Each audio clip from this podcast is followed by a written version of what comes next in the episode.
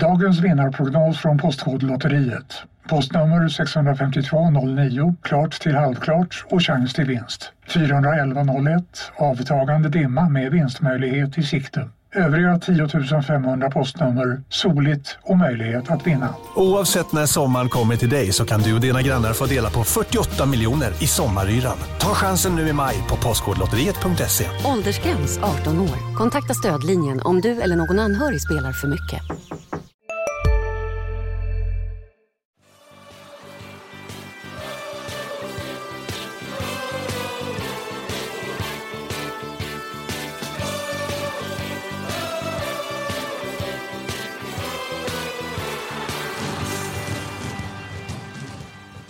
Landskrona Boys-podden är tillbaka efter eh, en vecka i eh, dvala och tyvärr måste vi komma med mardrömsbeskedet att eh, vi kommer inte komma ut med den här podden de närmsta veckorna, den närmsta månaden. Det blir nog en comeback först i augusti. Detta på grund av semester och dylikt. Så att vi ska göra allt vad vi kan för att rama in, paketera vårsäsongen, det som har varit. Och sen så eh, får ni leva utan den här podden i, i några veckor trots att Boys spelar vecka ut och vecka in från och med den 27 juni då eh, det är omstart i Superettan hemma mot Örebro SK. Det är jag, Erik Persson, och det är du, Sebastian Rönnström, som sitter vid spakarna eh, som brukligt. Och jag börjar med en rak fråga till dig eh, Sebbe. Betyg? Vad sätter du för betyg på eh, Boys eh, vårsäsong? Ja... Eh, Varken du eller jag gillar ju betygssättning. Så det nej, är ju, det, är ju att, att, jag, att jag, egna principer. Att jag sätter du... oss i det här hörnet, eh, det, det, det är ju eh, överraskande. Men eh, jag vill ha ett svar. Om man ska kläcka ur mig en siffra så får det nog bli en tvåa. Eh, alltså då givetvis eh, på en femgradig skala. Eh, alltid? Alltid femgradig skala. Tiogradigt och sånt, det, det är allt för många som, som pratar i de termerna. Jag tycker det, det blir för rörigt. Eh, nu använder inte vi det på, på HD. Det är väl få svenska medier som använder sig av den skalan. Men eh, utomlands är det väldigt vanligt. Och jag, jag tycker det blir stökigt och, och bökigt. Jag tycker det blir stökigt eh, alltid när man ska betygsätta ja, hit och dit. Men med det sagt, trots vår inställning kring betygssättning, så måste jag säga att jag håller med dig. För det är väl så att en tvåa, det är likhetstecken med godkänt och det är väl precis det vi får säga om Landskrona Boys vårsäsong. Eh, de är på tionde plats när det nu är semester, 11 inspelade poäng, eh, två vinster, fem oavgjorda, tre förluster, 15 gjorda mål, 18 insläppta mål. Det finns en hel del skönhetsfläckar, eh, men vi får ju konstatera att det har varit godkänt. Det, det, det, godkänt. det vore konstigt att, att hävda något annat. Det har inte varit icke godkänt och det har inte varit mer än godkänt. Nej, precis. Godkänt men inte mer. Eh, det börjar ju väldigt tufft för boys med tre Då var det inte godkänt Då var det inte godkänt. Men sen så har man ju eh, stagat upp det. Man har fått bättre ordning på, på grejerna.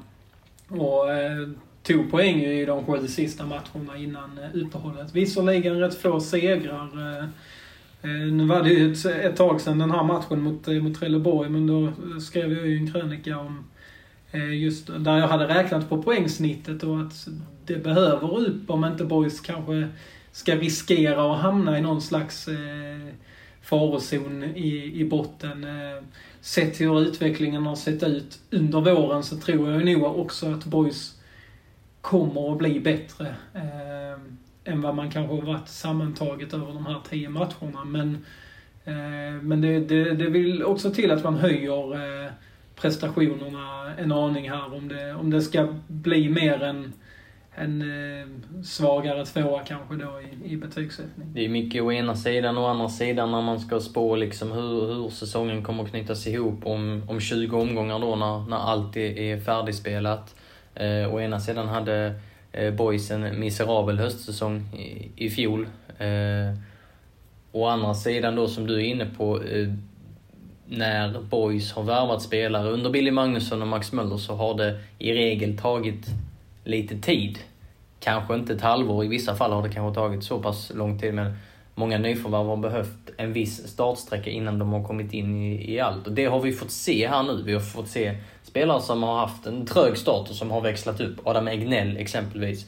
Vi har också sett spelare som eh, kom i vintras och som inte har fått att lyfta än. Robin Savic eh, eh har ju fått mycket speltid men har inte flugit. Eh, Osmane Diawara och Nikola Ladan är ju för tillfället eh, helt under isen eh, och så vidare. Så att, eh, ja, eh, å ena sidan och å andra sidan. Eh, men eh, känslan är väl ändå att, att eh, det bör finnas mer att krama ur det här laget, den här truppen.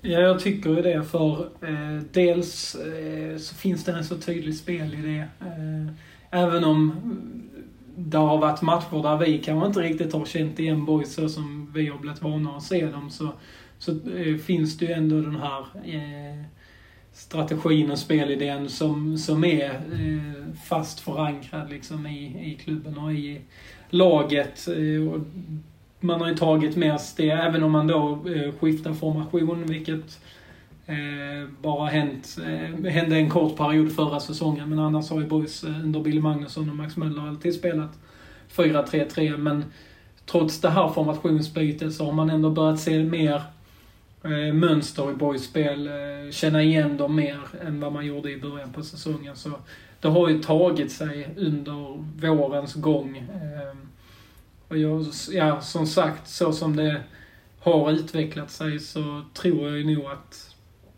att ja, toppen för det här laget inte är nådd än, utan att man kommer att växla upp mer eh, vad säsongen lider. Sen så tror jag ju, alltså förra säsongen var boys eh, hela vägen in i sista omgången hade man en teoretisk chans att nå kval till Allsvenskan.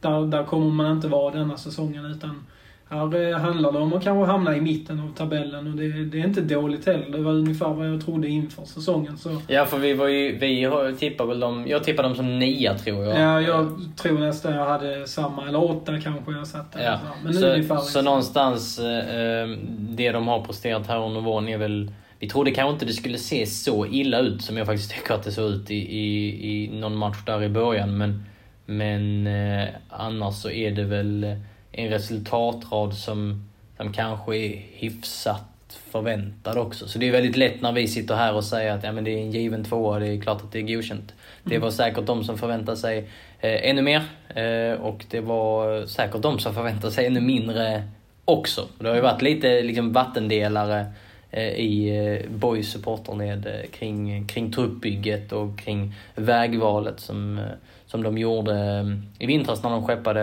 ett gäng trotjänare och tog in eh, ett gäng förmågor utifrån. Det är klart att man alltid vill se förbättring. Det vill ju alla klubbar göra. Och när Boys då gjorde en så bra säsong förra så vill man ju inte vara sämre denna säsongen. Och det sa de ju själva på försäsongen. Vi vill bli bättre. Konstigt vore det ju om de sa något annat. Men eh, sett till verkligheten och att man tappar sina fyra bästa spelare och att man då Eh, ja, man har en liksom process framför sig och har varit i eh, med att bygga ett nytt lag eh, med nya spelare. Inte jättemånga av dem som är liksom etablerade på den här nivån sedan tidigare utan det, det tar lite tid att bygga, bygga nytt. För det har det ju varit på många sätt. För Boys det är också en till stora delar ny liksom, miljö för många spelare som man har ändrat träningsupplägg och, och hela den biten. Så det, det, har ju inte bara varit i truppen det har hänt grejer. Ehm, så nej, man ska, man ska nog ha respekt för att det inte bara går spikrakt eh, direkt utan att kan Boys landa tryggt i mitten så tycker jag det är en bra, bra säsong för spelarmaterialet så som det var när jag då satte eh, mitt tips. Då tyckte jag ju inte att det, det är inget topplag i Superettan. Där är ja, men eh, ett antal lag som har klart starkare trupper och det får man någonstans liksom rätta sig efter. Ja. Eh, samtidigt ett lag som eh, på pappret har en starkare trupp. Örgryte är yes. Ja, nej, de så ligger, är det. Det är de alltid någon sist. som floppar och någon som gör eh, oväntad succé. Så är det ju såklart. Eh, vårens eh, största flopp då, det, det, får vi säga, det är ju Örgryte. Mm eh, största överraskning om vi kollar i en ligakontext? Ja, men det har ju varit en del överraskningar, eller ganska många. Det var det ju även förra året. Då pratade vi mycket om det här Boys Värnamo, de här nykomlingarna som skrällde. Norrby var uppe i, i toppen. Det har ju varit eh, två nykomlingar som är topp 6 i, i tabellen som har sprattlat. Ja, vi kan väl säga topp 7 egentligen. Vi behöver väl inte Ja, exkludera BP Nej, egentligen. BP ska med. Men B- Skövde femma, Utsikten sexa, BP sjua. Precis. Örebro är också en nykomling men från fel håll då. Ja. De är åtta. BP sätter man ju alltid i en lite annan eh, kontext. De har ju varit så ofta i, i Superettan innan. Men eh, Skövde och, och Utsikten då som två eh, nykomlingar har ju verkligen imponerat. Eh, sen tycker jag ju Brage att de är tvåa. Jag, jag trodde inte mycket på dem inför säsongen. Eh, så det är också en skräll. Sen att Halmstad leder, det, det höjer nog inte många på ögonbrynen åt. Det är ju den Ja, ja, klart ja. mest kvalitativa truppen. Jo, fast på så sätt en, en, eh, en, eh, trupp som eh, är ungefär densamma som förra året. De Och som jag tyckte ut. var för bra för att Ja, de, det, det är faktiskt en... Det var en riktig flopp tycker jag att Halmstad åkte ur eh, förra året och att de då ligger etta när de nu har gått på semester efter det fjolåret, så, så som det slutar. Det, jag tycker ändå man kan höja lite på ögonbrynen att det, det är otroligt imponerande. Även, Ja, om det, alltså även om det är bra spelare på, Mentalt så på pappret. jättestarkt. Men, eh, och sen Öster finns där uppe också. AFC Eskilstuna får man också se lite som en skräll. Man vet ju aldrig riktigt var man har dem. De byter ju ut eh, halva truppen i princip varje säsong, så det är ju jättesvårt att veta. Men jag hade ju inte dem så högt i mitt tips. Så det är rätt många skrällar eh, uppe i, i toppen. Östersund på nedflyttningsplats nu, trodde jag ju mer om. Eh, även om det inte förvånar att det fortsätter att- storma kring den klubben så såg jag ändå en viss... Eh, de, de behöll också ganska många spelare från förra säsongen. J Södra, en annan klubb som också man tycker bör ligga högre upp i tabellen. Och, Ja, där Men finns ju när- väldigt mycket internationell, eller internationell, men det finns... Sa jag internationell kvalitet? Jag var på väg att säga internationell kvalitet. Det, där finns väldigt mycket individuell eh, kvalitet. Marko Ja. Nikolic exempelvis, Adnan Maric. Kommer han igång liksom, i- gammal form ska det ju vara en toppspelare på den här nivån. Exempelvis Yunus Barney med rutin. när, när alla stjärnor står rätt där på eh, Stadsparksvallen så ska ju Jönköping ligga betydligt högre upp i tabellen. Men det är ju också lite intressant då att vi har flera av, ja men ganska eh, stor, storviktare, eller tungviktare eh, i botten av tabellen. Eh, eh, som kanske också kommer att resa sig lite vad, vad det lider, det vet vi ju inte men, men det är ju inte helt otänkbart. Så det Mm, kan så bli boys, spännande. om boys ska bli bättre så lär eh, andra lag eh, också bli bättre. så Ja, att, boys eh, kan ju absolut inte vara, vara bekväma här för de marginalerna finns inte riktigt utan det är klart att, att man måste, måste framförallt börja vinna fler matcher. Vårens succé i Landskrona Boys, vem? Och eh, ska jag ta en spelare, då väljer jag Amor Kadura. Eh, jag tycker, han var ju eh, eh, väldigt kritiserad stundtals under förra säsongen. Förvisso gjorde han det väldigt bra på våren då också. Det var ju framåt sommaren som misstagen började komma. Men han har varit väldigt bra. Visst, Boys har släppt in en hel del mål, men jag tycker inte han ska lastas för det. Det har varit rätt mycket individuella misstag i, i ja, på, i alla delar av planen, men kanske i backlinjen och så. Eh, Amon Kador har varit eh, stark, stabil. Eh, räddar ju definitivt en poäng där i, i sista matchen mot Trelleborg. Eh, straffräddning och flera andra eh, bra räddningar. Eh, genomgående tycker jag väl att han har varit eh, bäst i boys. Det är väldigt många spelare som inte har nått sin maxkapacitet här under de tio första matcherna. Men Amor Kadura har varit solid och, och stark eh, hela vägen magisk eh, straffräddning eh, på Vångavallen. Den var ruggigt bra mot Mohamed Said som var en straffspecialist i Allsvenskan 2020, i pandemiallsvenskan. Så att eh, det var inte från vem som helst han räddade den straffen. Det var, det var en ganska bra straff också. Jag håller med dig om Kadura, men om man nu ska nämna några andra namn att stoppa in i den här kategorin. Kadura håller jag högst också, men Adam Egnell har ju faktiskt börjat växa till en riktigt fin, eller faktiskt, men han har börjat växa ut till en riktigt fin värvning efter en ganska anonym start. Eh, så eh, enligt den officiella statistiken så har han gjort fyra mål och en assist på tio eh, matcher i Superettan. Så att han gör mål i varannan match och har sett bättre ut i spelet också. Jag för mig genrepet mot Gais att du och jag pratade om att han Det börjar hände se, li- se där, lite tendenser där. Det var lite i någon träningsmatch mot Kristianstad också men det går ju inte riktigt att bedöma mot ett, mot ett mediokert division 2-lag. Så att, eh, ja, det, har hänt, eh, det har hänt grejer där och Boys köpte ju faktiskt loss honom från Gais. Så det är en kille som ska ha lite tryck på sina axlar. En kille som måste, måste leverera, så, så är det ju när man tar en, en spelare så köper loss och eh, också när man tappat spelare på, eh, på mittfältet som förra året. Och om man eh, pratar om spelare, du, du sa det att det är inte så många som har nått upp till sin maxkapacitet. Filip Ottosson har gjort det, inte i alla matcher, men matchen mot Brage, då var han eh, otroligt bra. Eh, var lite svagare mot Trelleborg om jag inte missminner mig och, och, eh, och så, men eh, väldigt bra i, i eh, perioder. Det bara, det bara flyter på eh, stundtals för Filip Ottosson. Så han är fortsatt viktig. Har ju kommit in i Zuma Al-Majed-rollen eh, som nummer sex också. Eh, det har ju varit ett, eh, ja men en följetong helt enkelt. Besvikelse då. Nu vänder vi på det. Vårens Ja. besvikelse i Boys eh, sett till eh, ja, individer, sett till spelarna. Det finns ju två sätt att, att mäta detta på. Jag, jag misstänker vad du, vad du kommer att ta upp, så jag överlåter den andra delen eh, till dig. Eh, och så väljer jag Robin Sabic. Eh, för eh, Jag vill spelaren- höra om de här två sätten sen. hur Ja, nej, men jag tror att Ja. du, du kommer att svara på det själv, Ja. eh, vad det lider. Eh, Men eh, Robin Sabic är en spelare jag förväntade mig väldigt mycket av, måste jag säga. Eh, Ja, det har väl varit du, jag och Per Hansson på Discovery. Ja. Vi har väl lyft eh, Robin Sabic. Ja, nej, men, Än så eh, länge har vi inte fått rätt. Nej, det har vi inte. Och det, det är ju därför jag placerar honom i, i detta facket som en besvikelse. För han eh, startade ju inte många matcher i Värnamo förra säsongen, men eh, var ändå lite så tungan på vågen i vissa matcher. Gjorde det bra. Och det fanns ju statistiskt underlag som visar på att han kanske till och med skulle vara en uppgradering mot Kevin Jensen.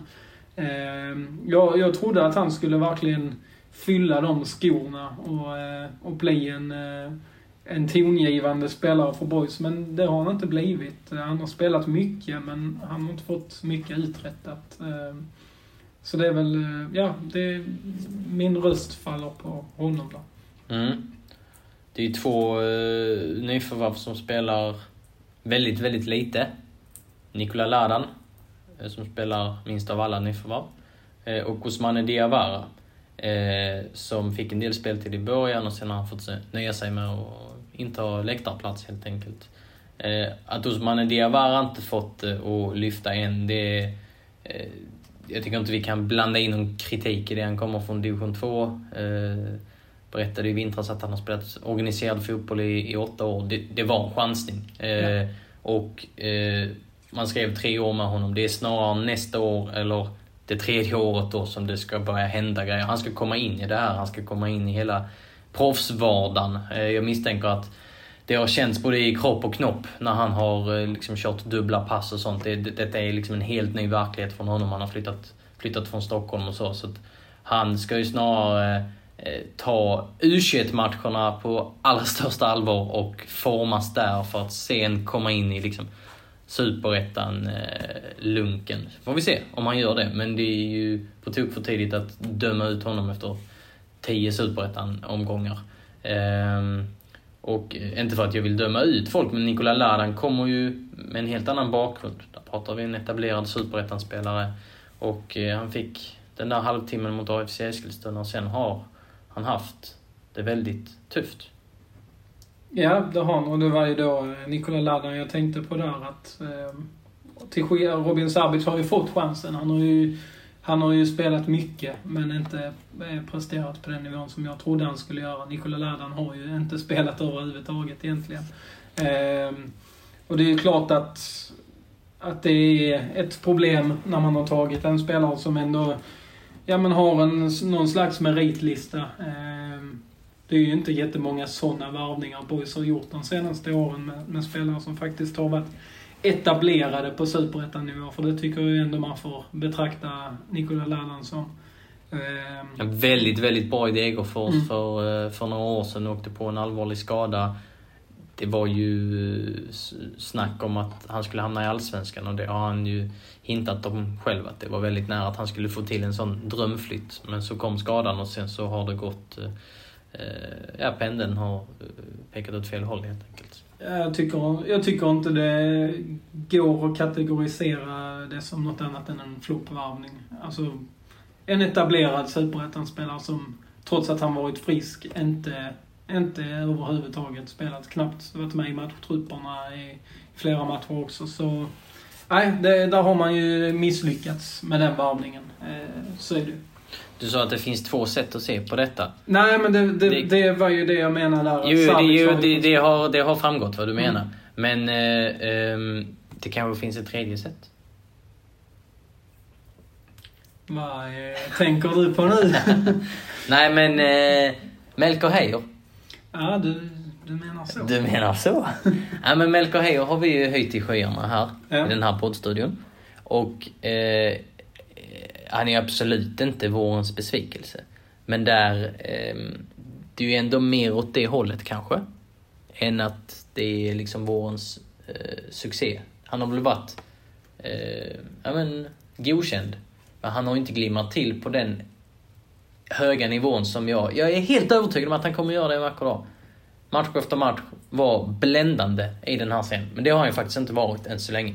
Nej. Det har blivit bättre och det har fu- funnits eh, fina stunder, absolut. Men sammantaget de här tio matcherna har han ju inte varit på den eh, höga nivån. Han har inte varit utslagsgivande på det sättet som vi eh, kanske såg framför oss. Nej, men så, så är det absolut. Han hade ju några toppar förra säsongen när han inte startade jättemånga matcher. Men visade prov på, på väldigt fina kvaliteter. Det har han ju, som du sa, stundtals gjort här också. Men där förväntar man ju sig en höjd. eh, Att han kanske skulle liksom vara ett av, ja men kanske sammantaget hela superettans stora utropstecken under våren. Det var i Ja. alla fall det jag såg framför mig. Så har det inte riktigt blivit. Sen tror jag precis som du att eh, det kommer att, att komma en, en vacker dag. Och att eh, det, det är mycket nytt för han också. Eh, förra säsongen hade han en del skadeproblem. Han jobbat, jobbade på försäsongen med att bygga upp kroppen. Och, Jag spelade Och han- bara 15 matcher Ja. och spelade, Nu vad blev det, fyra matcher i, i slutet av Mm. ettan-säsongen eh, 2020. Så att han, han har inte gjort många A-lagsmatcher för Mm. boys. Nej, han har en, en stor och tung roll nu, men ganska mycket förväntningar på sina axlar. eh, Och då är det ju klart att det är också något man behöver vänja sig vid. Och allt kan inte gå smärtfritt från eh, början. Mm. Eh, tio matcher, alla från start. Eh, blivit utbytt två gånger, ett mål för, eh, för Melker Heier. Förra året så spelade han då eh, 15 matcher. Det var 10 från start som han, han med eh, under fjolårssäsongen. Två mål, två assist. Så att eh, han... är väl eh, eh, avstängd i omstarten mot eh, Örebro om jag inte har helt fel. Det är helt korrekt. Det är ju en del eh, boysavstängningar. Eh, Erik Hedenqvist har ju varit det nyligen vid, vid ett par tillfällen och så. Eh, och eh, inte för att vi eh, bör snacka upp matchen mellan Boys och Örebro SK den 27 juni när vi sitter här den 9 juni. Eh, men det kommer ingen podd innan den matchen som vi var inne på i början. Eh, och det är ju lite intressant om man, om man ser till mittfältets struktur. Vi har varit inne på Nikola Ladan. Eh, vi har varit inne på Adam Egnell, Filip Ottosson, Melker Heier. Det är ju de tre sistnämnda. Eh, Melker Heier, Filip Ottosson och Adam Egnell som har varit Tokgivna. tokgivna. Emil Jönsson finns ju också där. Och är ju den som har varit närmast speltid. Han har ju Han har ju fått sina inhopp. fått, fått mer speltid än, än Nikola Ladan och är ja, men fyra i ledet där. Eh, han lär ta en startplats mot Örebro om man ser till hur det var under våren då. Eh, och han behöver väl ta chansen, för han har väl blandat och gett. Ja, eh, han... Eh, ja, men precis. Blandat och, och gett. Eh, hade, visste väl inte riktigt vilka förväntningar man skulle sätta på honom. Men var med lite så till och från. Gjorde en, några matcher förra säsongen. När han också Nio var hon fyra från start. Ja, men han var Då hade han ju någon riktigt bra match. Ja, det hade han. Eh, Och sen så... eh, Ja, men precis. Så... Ja, han har ju blandat och gett, men är ju några steg efter de tre eh, som du nämnde där. De är ju opetbara som det ser ut för tillfället. Där är inte riktigt den konkurrensen. Någon som på riktigt allvar flåsar de tre i nacken. Det, det tycker jag inte. Nej, Allen Smajic finns ju också i med mittfältskran. Han har inte gjort några superrätta minuter i år och är väldigt ung. Eh, Jakob Blixt. Eh,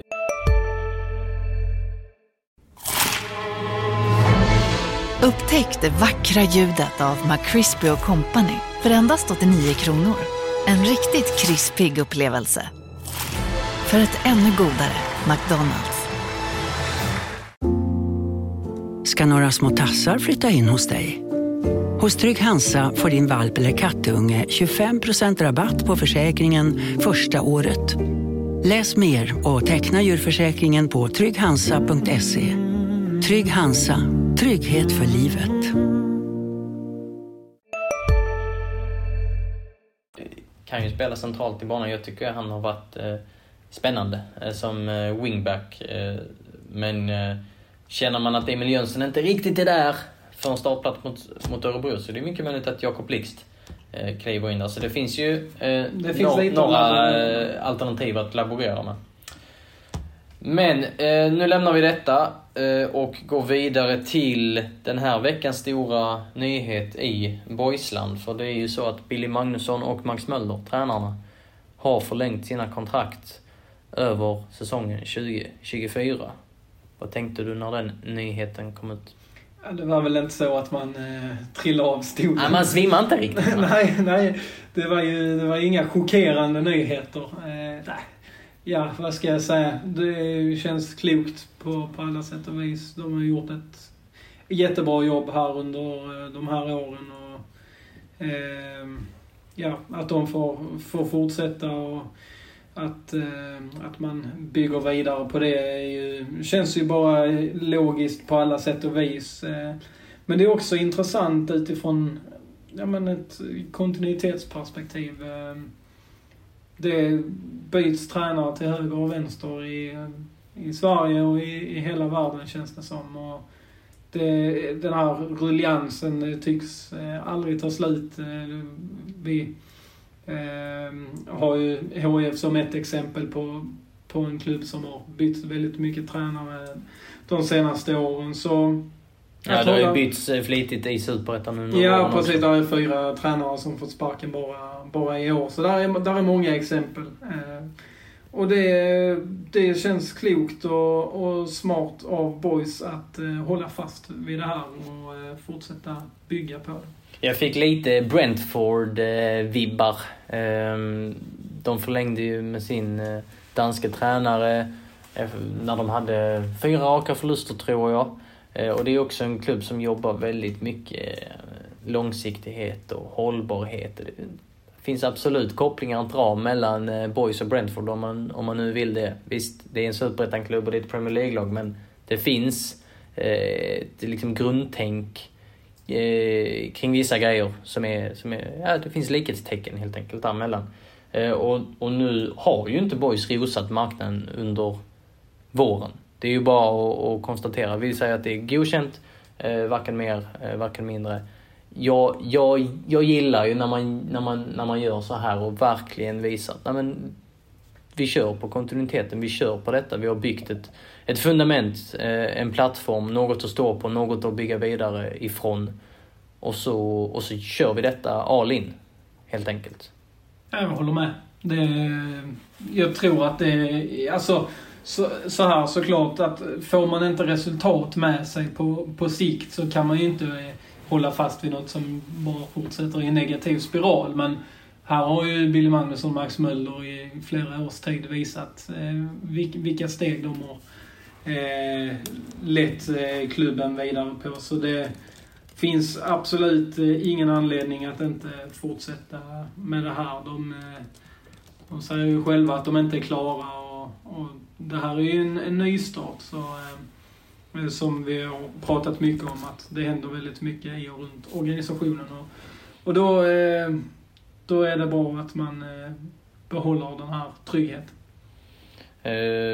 Vi har ju sammanställt i en artikel som du har gjort, där du pratade med Billy Magnusson och Max Möller, så har, har, du har sammanställt hur länge alla tränare i Allsvenskan och Superettan, alltså inom svensk elitfotboll helt enkelt, har suttit på sina poster.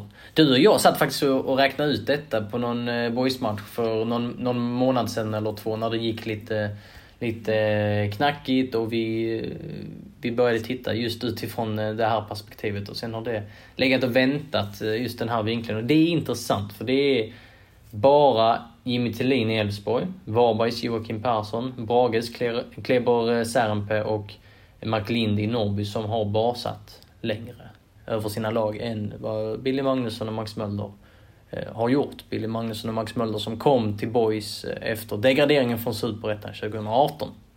Det säger någonting när man sätter det i den kontexten. Ja, men det gör det ju. Eh, det, det säger ju inte minst då att det är väldigt stor ruljans. Sen finns det olika förklaringar i, i olika klubbar. Det kan vara tränare som får eh, större uppdrag och, och lämnar av naturliga anledningar. Eh, Det kan också vara, som det i många fall är, att man sparkar tränare eh, till, eh, till höger och vänster.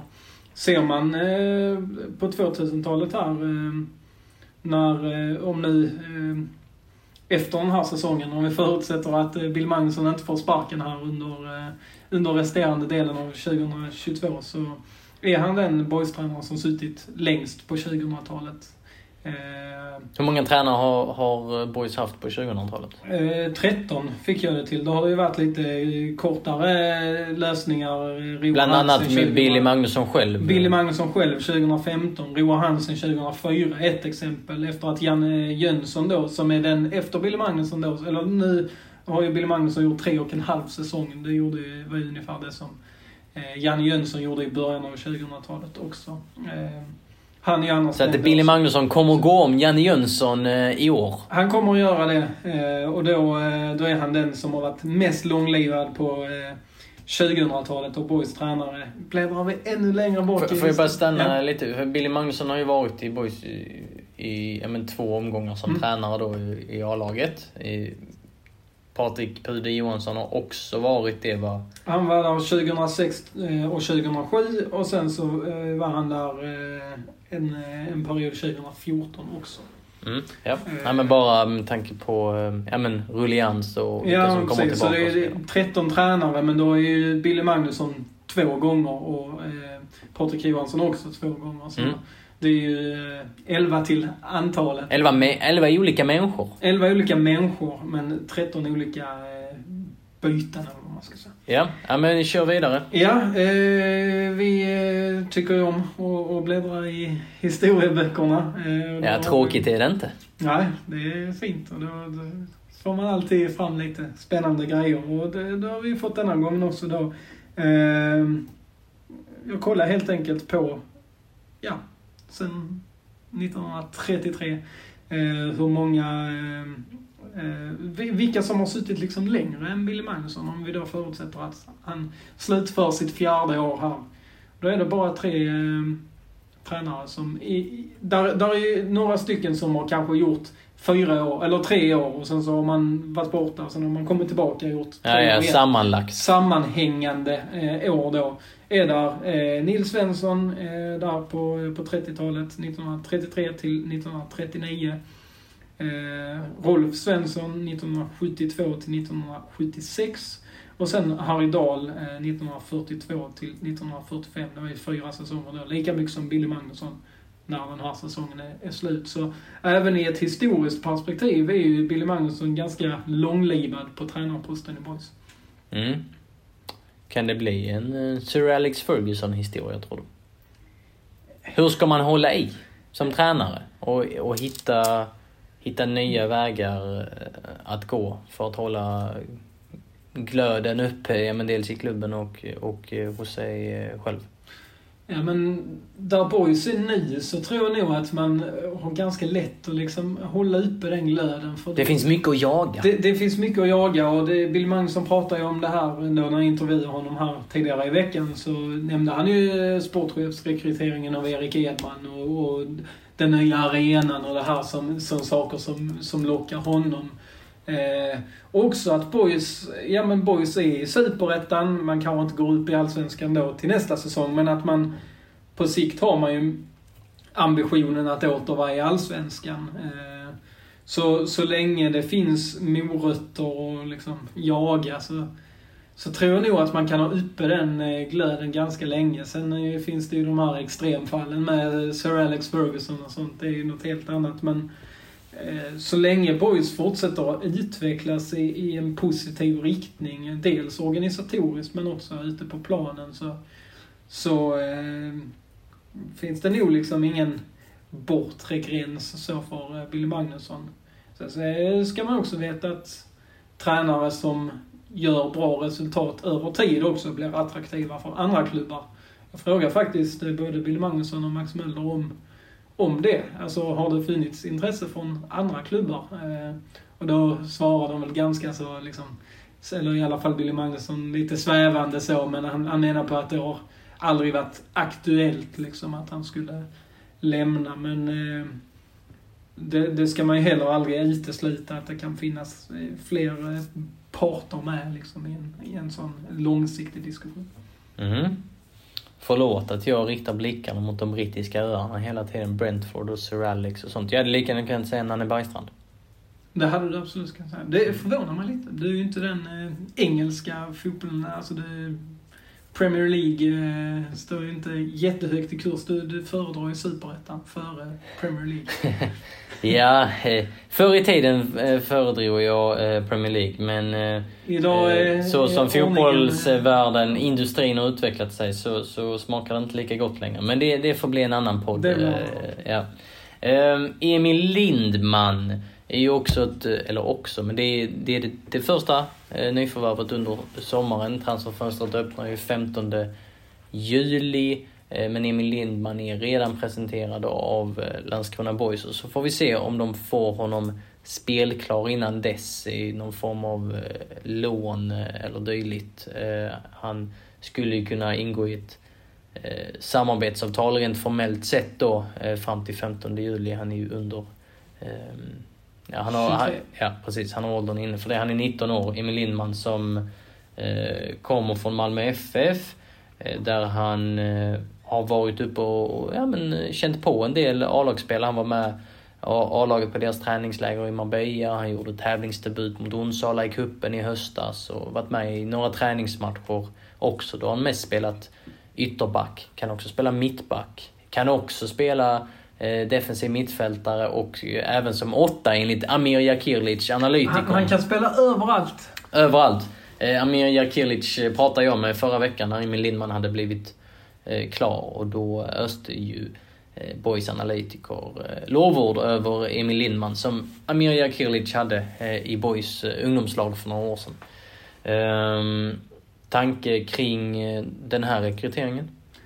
Kan ju inte uttala mig jättemycket om, om spelaren i, i sig. Jag, Om jag säger att han har gjort mål på Juventus i Uefa Youth League? Ja men det Då blir du lite det är ju intressant. Ja men absolut. Eh, Men sen eh, sitter jag ju inte till vardags och, och ser Malmö FFs U19-matcher. Eh, Det får jag ju erkänna. Så jag, jag, Jag kan bekräfta att jag har sett Emil Lindman spela eh, matcher i ett par eh, tillfällen, men jag kan inte gå på en djupanalys för det dock. Nej, precis. Så det, det är ju svårt att analysera var han står sig på, på den här nivån efter bara några kortare kanske liksom framträdanden så i, eh, i eh, seniormiljö. Men jag, jag tycker om profilen i den här varvningen.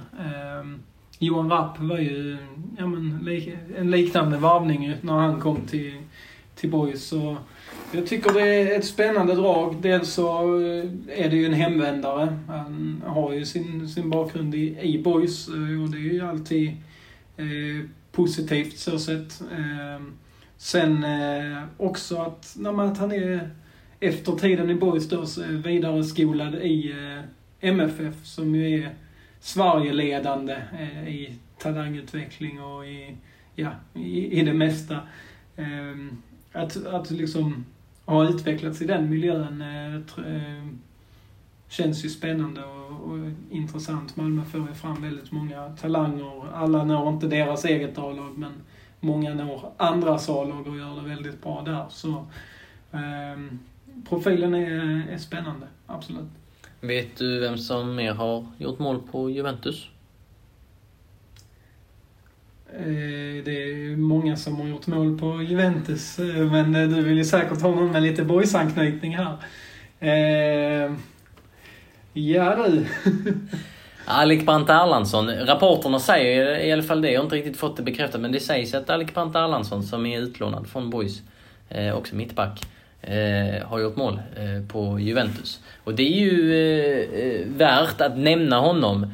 Ehm, mittbacken som debuterar i en eh, match eh, mot Motala eh, 2020. Ett, ett fem minuters inhopp som jag än idag pratar om. Jag tyckte det var galant. Eh, sen så har han haft sina skadeproblem och eh, blev då utlånad till Bologna för några månader sedan. Och det finns en, ehm, en klausul där eh, Bologna helt enkelt kan köpa loss honom. Eh, vi sitter inte på någon info eh, här och nu så vi vet inte vad som händer med honom.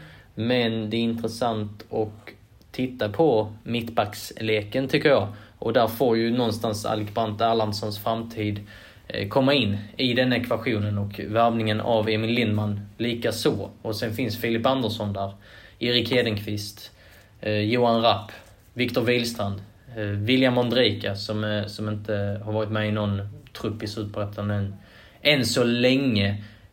Um, och nu spelar ju Boys med tre mittbackar. Det har varit Erik Hedenqvist när han inte har varit avstängningsbelastad, eh, Johan Rapp och Filip Andersson. Eh, Viktor Wihlstrand har haft en tuff, en svag vår. Eh, och med det sagt, Emil Lindman-värvningen behövdes väl. Dels kan han användas på olika positioner men nu finns det ännu mer komplement eh, och kanske spets, det får vi se, eh, på mittbackspositionen där de är ganska många som ska vara på planen samtidigt ju med tanke på den här formationen som de kör. Det känns klokt då också utifrån den aspekten att man värvar en spelare som är användbar på många positioner. Eh, mittfältet som vi pratade om innan, där det inte finns någon som riktigt eh, ja, eh, sätter eh, eld i baken på, på de tre som eh, har varit ordinarie. Eh, wingback-positionerna har man ju hyfsat eh, klätt på. Albin Linnér kommer ju eh, tillbaka också från sin eh, eh armskada. Eh, Oskar Petersson ska ju också, Precis, han ska också stoppas in, in i, i det här laget på något sätt. Om han kommer dyka upp på mittfältet eller som forward eller kanske som wingback. Mm. Det får vi se. Ja. Nej men eh, så det är både i mittbacksledet och på, på mittfältet så behövs det ju... Ja men det, det behövs mer eh, konkurrens, eh, tycker jag. Och utifrån den aspekten så är det ju bra att man har varvat en spelare som kan vara på, på flera olika positioner. Mm. Och från och med den 1 augusti så påbörjar Erik Edman formellt sett sin tjänst som eh, sportchef. Det är mitt i ett transferfönster. Hur tror du detta kommer att gå till rent praktiskt nu när Boys kikar på eventuellt fler nyförvärv och eh, potentiellt, eh, ja men kanske inte försäljningar, men spelare som lånas ut eller, eller lämnar klubben i jakt på något annat? Ja, men det är lite intressant och, och speciellt också. Eh, sen samtidigt har ju eh, Magnusson och ja, övriga eh, ansvariga eh, dratt det här lasset innan också. De har ju, eh, vad det verkar, en, en samsyn på hur man vill eh, spela fotboll och bygga lag eh, med Erik Edman. Så jag tror nog att det, det löser sig ganska så smartfritt ändå. Eh, det är klart det vore önskvärt kanske för Boys att få Edman på plats lite tidigare så han har hela fönstret att, att jobba på. Mm. Han kanske smygstartar. Så kan det ju också vara. Han, han kan ju eh, definitivt finnas med bakom eh, kulisserna också. Det skulle ju inte förvåna. Eh, vi börjar det här eh, samtalet eh, med att prata om vårsäsongen. Och vi kan väl gå tillbaka det bara för att kny knyta ihop säcken. Vi närmar oss slutet av det här avsnittet. Um, Y-scout-siffror vet jag att du har tagit fram. Eh, sett till eh, hur det har varit eh, under vårsäsongen. Är det någonting som sticker ut sett ur ett boys-perspektiv när vi kollar på denna ja, men, tämligen avancerade statistik? Eh, vi kan börja med eh, de klassiska expected goals och så vidare. Där eh, Boys expected goals, eh, alltså förväntade mål, 10,66. Eh, eh, man har gjort 15, så man har gjort fler mål än vad man enligt statistiken borde ha gjort. expected goals against, alltså förväntade insläppta mål, 17,46 18 insläppta. Ligger ganska eh, ungefär som det ska vara. Men många insläppta och många eh, expected goals eh, sett till att det handlar om 10 matcher. Ja, precis. Och eh, expected points då, 9,9 eh, och man har tagit 11. Så en, li, lite, lite bättre i, i verkligheten än vad statistiken visar. Eh, sen tycker jag det är ganska intressant med bollinnehavet. Eh, där var väl Boys rent av bäst av alla superettor. hade mest ja, boll av om alla det var Boys eller eh, J Södra förra året, men jag tror det var Boys. Jag tror det var Boys också. Eh, nu befinner man sig på elfte plats i bollinnehavstabellen, 48,6. Så man har ju inte en majoritet av bollen i, i snitt i, i matcherna. Det tycker jag är en intressant eh, iakttagelse när, när vi kikar på den här statistiken. För det är ju något som verkligen har liksom präglat Boys sätt att spela. Att man håller i bollen, att man, man är väldigt eh, kär i det här kortpassningsspelet och att eh, ha mycket bollinnehav. Eh, så det, det sticker ut, den siffran tycker jag. Eh, man skjuter också ganska lite. Eh, det är bara J Södra som har skjutit färre skott i Superettan överlag, flera kategorier offensivt, ligger Boys ganska lågt. Man har minst antal touch i straffområdet. Man är det laget som eh, slår tredje minst antal passningar till sista tredjedelen. Eh, minst antal eh, nyckelpassningar och, och så vidare. Näst minst antal genomskärare. Så, så det här kreativa offensiva spelet ligger man ganska lågt i, i statistiken. Man har ju eh, ja, helt enkelt eh, lite att jobba med offensivt för att bli farligare. Eh, effektiva då sett till expected goals-siffran. Eh, men statistiskt så har Boys en, en del att jobba på vad gäller kreativiteten och skärpan offensivt. Vi tar ju alltid en rejäl nypa salt när vi pratar om statistik, men med tanke på det du var inne på tidigare i det här avsnittet att äh, det kommer bli bättre. Talar inte den här statistiken emot det du tror? Jo, lite så är det ju. Absolut. Ehm, att sett över de här tio omgångarna så, så har ju Boys inte statistiskt eh, presterat superbra. Ehm, att man ligger i botten av flera offensiva kategorier. Det är, eh, jag hittar ingen speciell kategori där boys slår väldigt högt heller, utan antingen är man i botten eller så är man i, i mitten av, eh, av de här kategorierna. Det, det gäller då allt, alltså det är passningsspel och det är försvarsspel och, och, och skott. Och, och man låg, eh, låg ganska lågt eh, även förra året det då gick väldigt bra. Då pratade vi också om ja, men vinklar som att de har överträffat ja, men, ja, förväntningar såklart, men även sett till vad statistiken eh, visade. Ja, ja det, det är intressant. Det, det, jag tycker ju det säger någonting eh, i alla fall att, att man har svårt att komma till. Sen när man väl kommer till så, så har man ju varit rätt så effektiva eh, framåt. Kan, kan också nämna, bara för skojs skull, eh, inlägg. Där låg man nog i, i ja, ungefär mitten. Alltså hur många inlägg man slår. Ehm, 72 inlägg från högerkanten och 70 från vänsterkanten. Så man är ju väldigt jämnt fördelat eh, i sättet eh, man, man anfaller på de båda kanterna. Mm. Bra, nu har vi avverkat eh, drygt en halvlek. Det känns bra.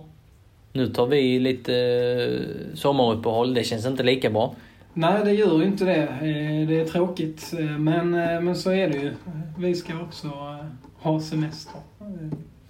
Vi kan inte köra på i, i all oändlighet. Då kör vi slut på oss själva. Men vi kommer ju givetvis att och göra mycket boysmaterial ändå. Givetvis, det är bara det att podden, podden- kommer inte dyka upp den närmsta tiden. Vi kan väl säga att resten av juni och även juli så kommer det inte gå ihop på grund av semester. Så att i augusti så eh, lär vi eh, skjuta igång eh, höstsäsongen med Landskrona Boys-podden.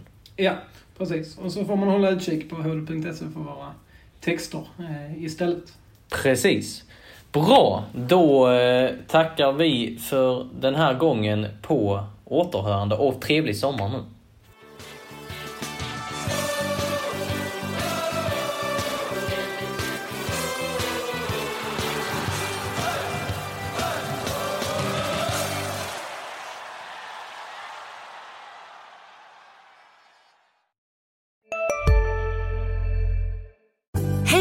Synoptik här. Visste du att solens UV-strålar kan vara skadliga och åldra dina ögon i förtid? Kom in till oss så hjälper vi dig att hitta rätt solglasögon som skyddar dina ögon. Välkommen till Synoptik. Just nu till alla hemmafixare som gillar Julas låga priser. Ett borr och bitset i 70 delar för snurriga 249 kronor. Inget kan stoppa dig nu.